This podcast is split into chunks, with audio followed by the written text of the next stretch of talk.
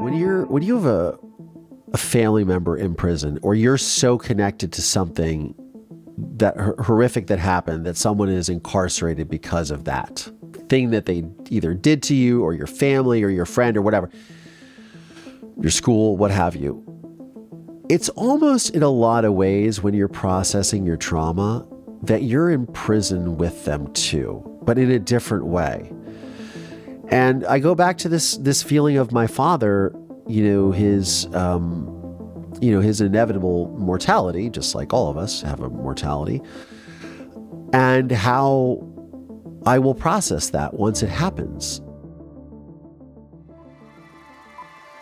Testimony continued today in the most notorious criminal trial in Richland County history. Dr. John Boyle is accused of killing his wife Noreen and burying her body in the basement of his new home in Erie, Pennsylvania. The 12 year old son finally took the stand. As I heard a scream, I heard a thud. It was about this loud. We, the jury, find the defendant guilty. When I was 12 years old, my testimony sent my father to prison for murdering my mother.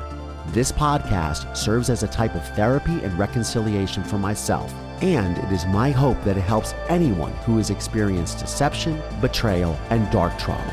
I'm Collier Landry, and this is Moving Past Murder. Hey, movers! Happy St. Patrick's Day! Happy St. Patrick's Day!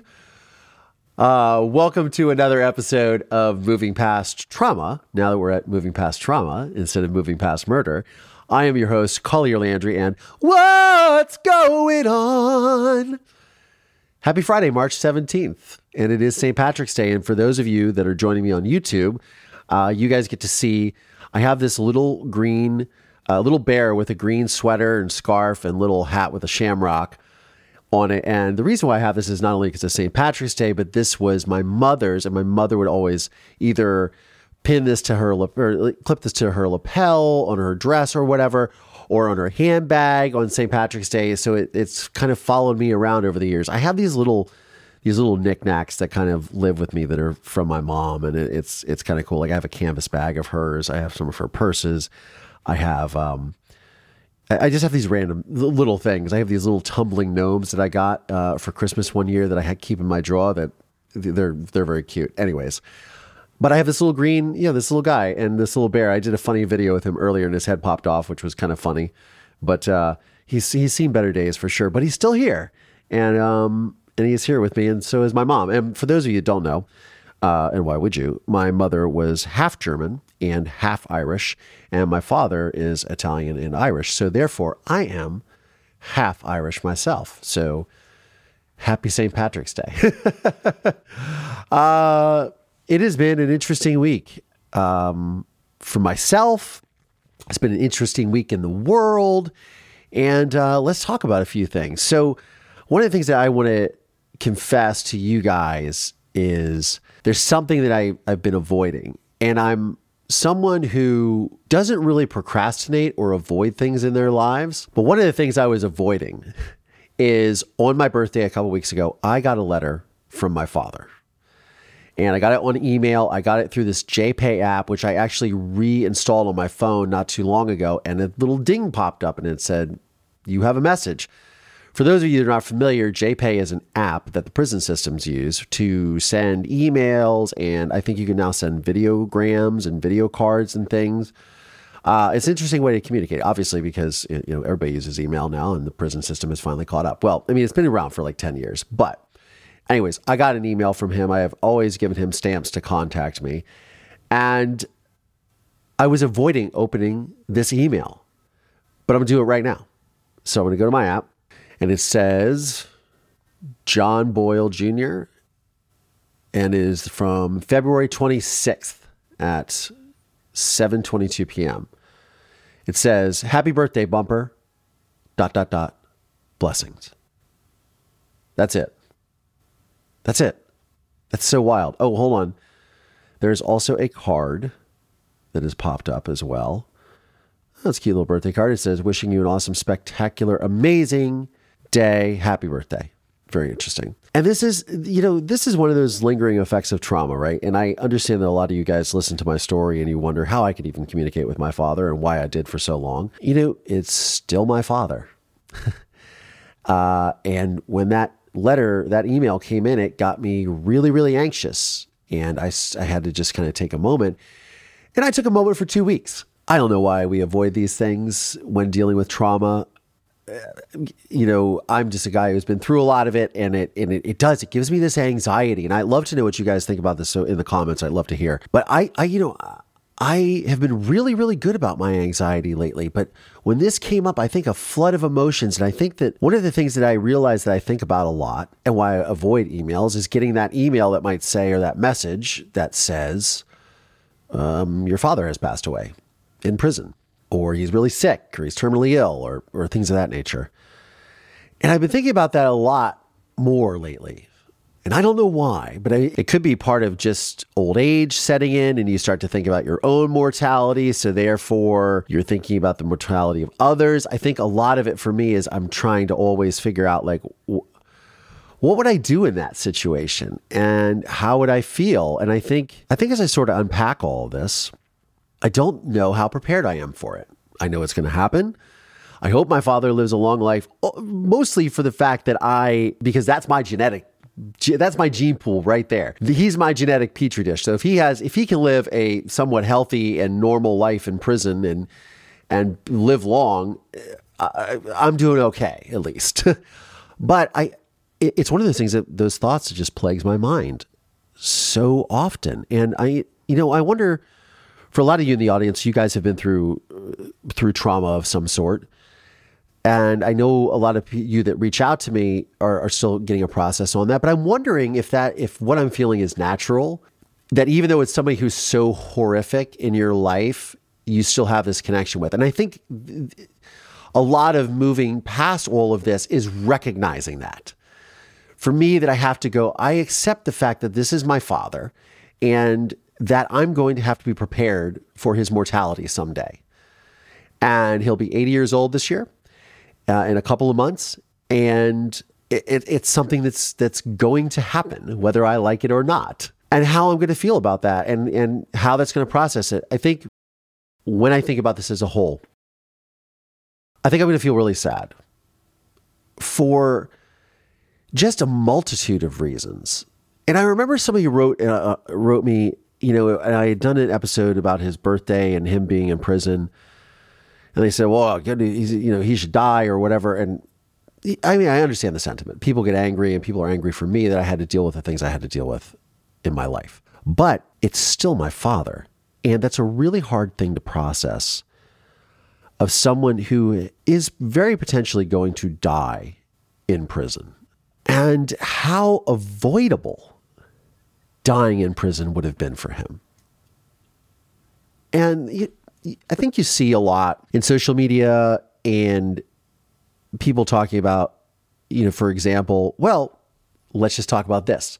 For example, the Murdaughs, our, our recent favorite piece of true crime fodder. You look at the case of Alex Murdaugh and his family. And I, I've spoken before about the intergenerational trauma involved with this. And you see not only this this legacy of, of shame, which I feel that they carry, and shame for all of the actions that they've done, and it just compounds and compounds and compounds. And you throw in the opioid addiction, the really just predatory behavior of him towards his clients and stealing all the money. I mean, when you think about it, and I was listening to a podcaster talk about this uh, er- earlier this week. They were not into true crime, but they were discussing the case. And did you hear about this? Oh yeah, man, I heard about this. And two comedians, I won't mention the podcast, but they were they were really trying to wrap their head around it. And they and they were.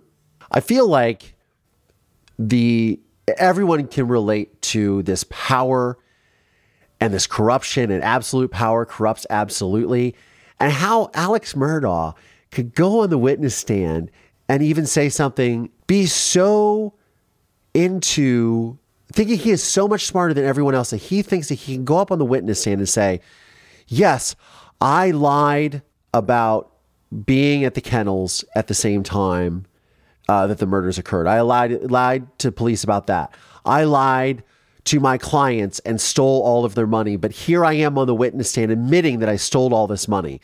So believe me that I'm a good person. And I'm telling you the truth now when I tell you that I didn't kill my wife and my son. And I think when you look at it from an outsider's perspective, you kind of go, the absolute 100% narcissism and sociopathy that is involved behind that way of thinking, thinking that you are so much smarter than everyone else in the room. And it never ceases to amaze me. And so I think about getting these letters from my father. I think about this relationship that I've had with my father for decades, right? And I think back to his actions, and I think back to his actions in the courtroom of this telling this story about how my mother got into they got into an argument. She threw her purse. She got into a car without a coat, waiting at the end of the driveway, and just left her family, left her son and her daughter, and you know, just left. And the absolute, the, the absolute insanity surrounding a story of like that, that you would that you would think that someone would believe that. And he got on the witness stand and testified, just like Alec Murdaugh did. And that's my father. And that those decades of lies before that, because look, he, you know, I had come to find out he cheated on my mother ever since they they were together, even before they were married. He had multiple, multiple affairs during their marriage, which I found out again later. And I've talked about this before. I'll get into more of it again on the podcast, I'm sure. The, the layers and layers and layers of deception is so, it, it's so interesting and also so sad because it's interesting that someone could think that they can get away with something so outrageous and so outlandish. And it's it's sad because they thought that they could get away with something that is so outrageous and so outlandish. It's a really weird dichotomy.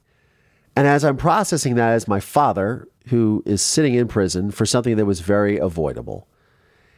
And I get these letters, and then I think about there was the recent uh, articles in the news about Buster Murdaugh and his girlfriend being harassed by these journalists uh, on their in their apartment or condo on in, on Hilton Head Island.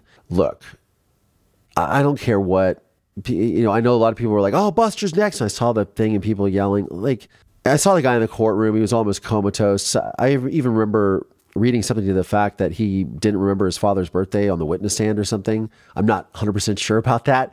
But yeah, you're on the witness stand. It's super scary. And your dad's on trial for murdering both your mother and your younger brother. But I think about what his relationship will then be with his father.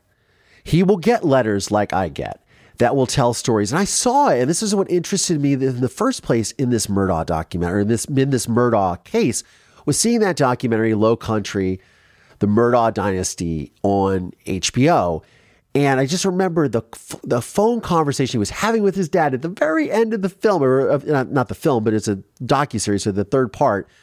At the very end, his dad is asking him about like going and and uh, oh, you guys had a good time last night because he wanted to talk to his girlfriend and and the girlfriend was like she's he said you know she's going to bed. She we, we were out late last night. Oh, did you guys do some drinking, partying, and and he started into this whole thing of, you know, remember when mom would get buzzed up and, you know, she couldn't hold your liquor at all, her liquor at all, your mother. And, oh, remember mom might get buzzed, buzzed up. And he's just literally, yeah. Like you could hear over the phone trying to process all of that. And I have been doing this my entire life. And so I don't even know what to what to look what to think about this message. What blessings.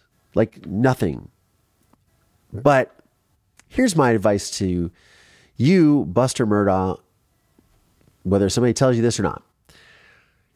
You have to go your own way.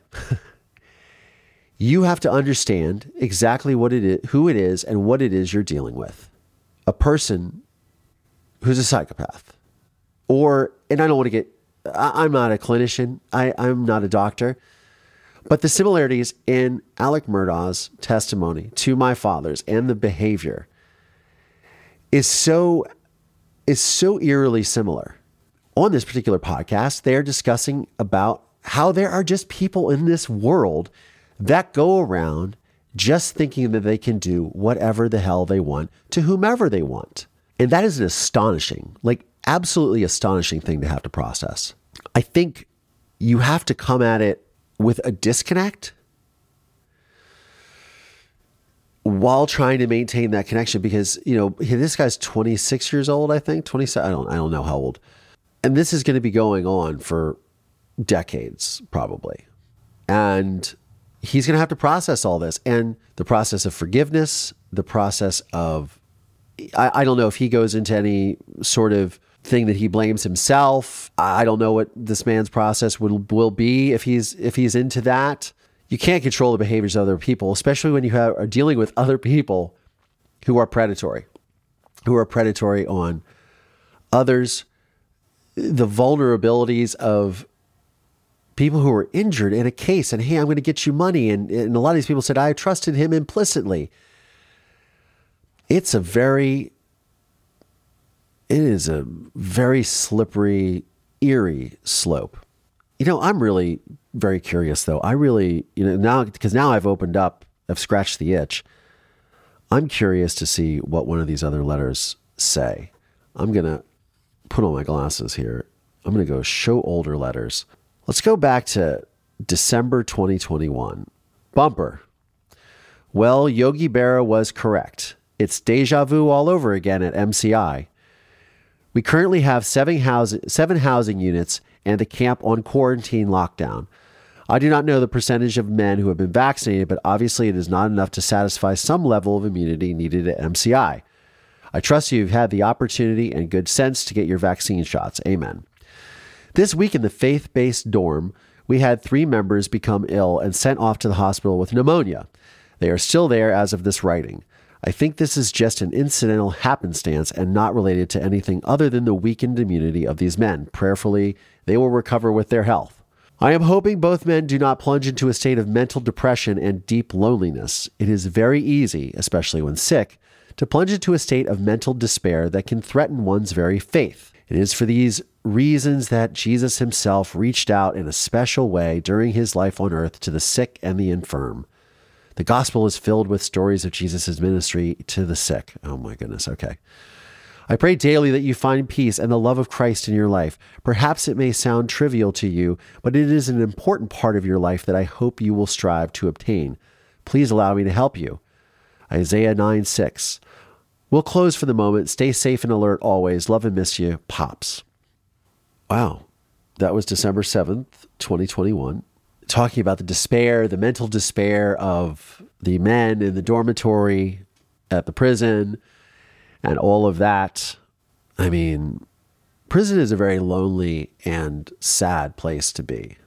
And uh, yeah, the incarceration being incarcerated is not a is not a fun thing, as one would not expect it to be a fun thing.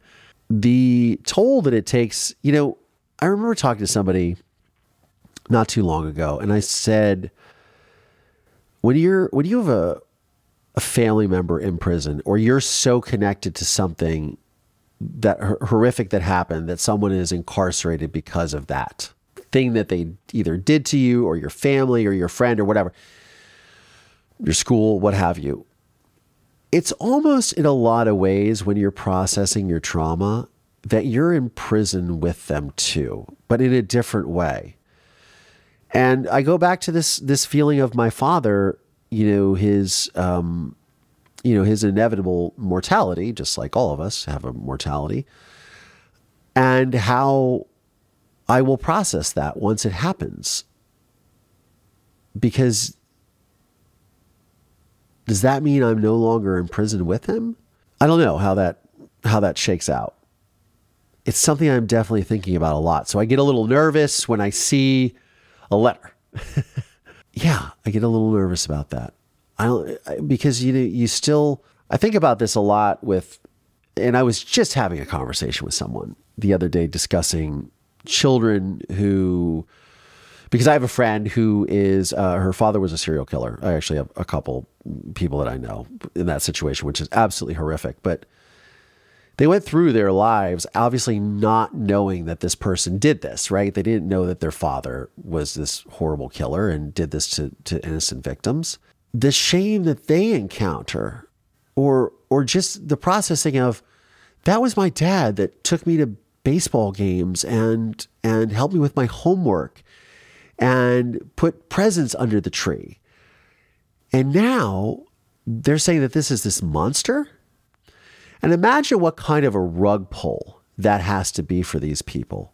And I was discussing again these scenarios of how do you con- connect or disconnect from that? And for one of the for one of my friends is she understands where where he is and who he is and what to be expected of him and therefore she can compartmentalize that. There was she was discussing uh, she got married and he had found a photograph of it. I don't even think she sent the photo. He got his hands on the photo and he messaged her and said, "You look fat in your dress," like a controlling, abusive father. Now, granted, he hadn't necessarily you know murdered her mother, but he had impacted her life and the lives of other people around her, which is the toughest part. Is seeing the impact that the these people's destruction because again i've talked about this a lot and i still do is the consequences of violence the trauma that it causes the repercussions in communities with eh, you know ancillary victims secondary victims the non-combat ptsd that people go through of just living in these neighborhoods or communities where these crimes took place and having to process all of that. It's not like, and this was a lot of my journey was trying to process this. Like, why don't people really understand this? Why don't people really get that this is really tough stuff? This is really tough to just, okay, let's reset and go back to normal. Because you never really reset and go back to normal, no matter who you are. You just do your best to work your way through it.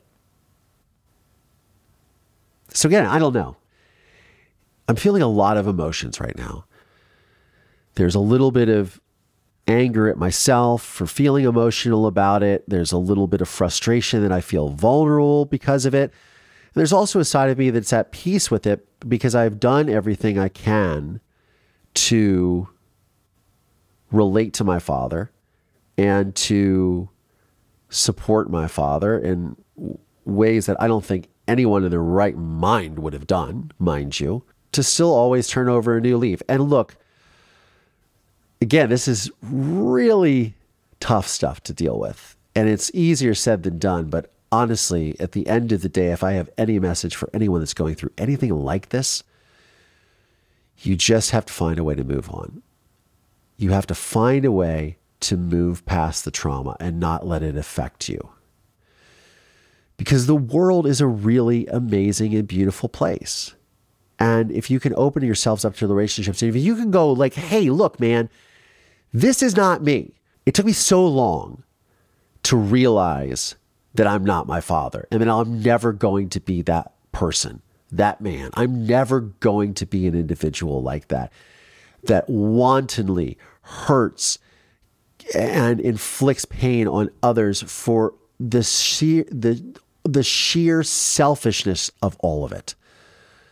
The solipsistic, the narcissistic abuse of everyone, the decimation of everything around them. I don't have that in me. But it took so long to realize that. Even confronting my father face to face, like I still thought, what? Do am I? Am I is this something that I could do? No, because society is going to tell you that. Society is going to reach out and say, oh, well, you're going to have to, yeah, you're going to. You, you, apple doesn't fall far from the tree is something that I've heard my whole life growing up. And it's just simply not true. It's simply not true. You can actually very solidly make a choice to say, enough is enough. I'm going to change the course of this narrative. So, anyways, I don't know. I guess I'm always going to feel like, I don't know. I guess I'm just always going to ponder will I always feel like part of that connection to my father is while he's in prison? I guess the thing that I want to leave you guys with is for me, I'm wondering if I'll ever get out of this sort of cycle in my head of potentially, does it end when my father's life ends? Does all that stop? because I don't think it does. And I think that's the really harsh reality of all this. You've got to do your own work, you got to put everything in, and that's what makes you who you are and not them. I'm Collier Landry, and this is Moving Past Trauma. Thanks, y'all.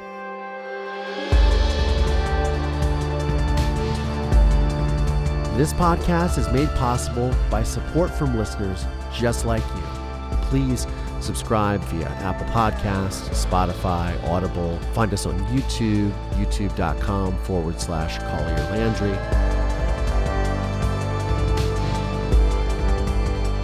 Film A Murder in Mansfield is available on Investigation Discovery, Discovery Plus, and Amazon Prime Video.